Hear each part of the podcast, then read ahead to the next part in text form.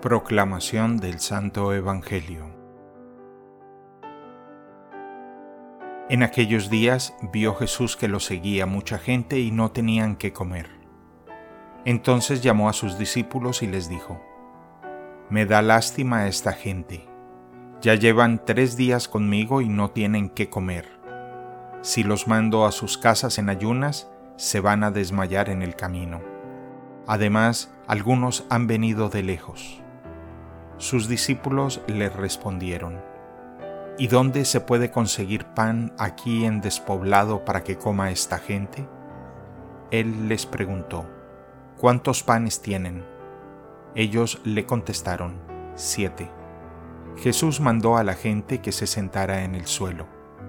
Tomó los siete panes, pronunció la acción de gracias, los partió y se los fue dando a sus discípulos para que los distribuyeran y ellos los fueron distribuyendo entre la gente. Tenían además unos cuantos pescados.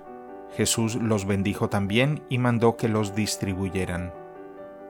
La gente comió hasta quedar satisfecha y todavía se recogieron siete canastos de sobras. Eran unos cuatro mil. Jesús los despidió y luego se embarcó con sus discípulos y llegó a la región de Dalmanuta.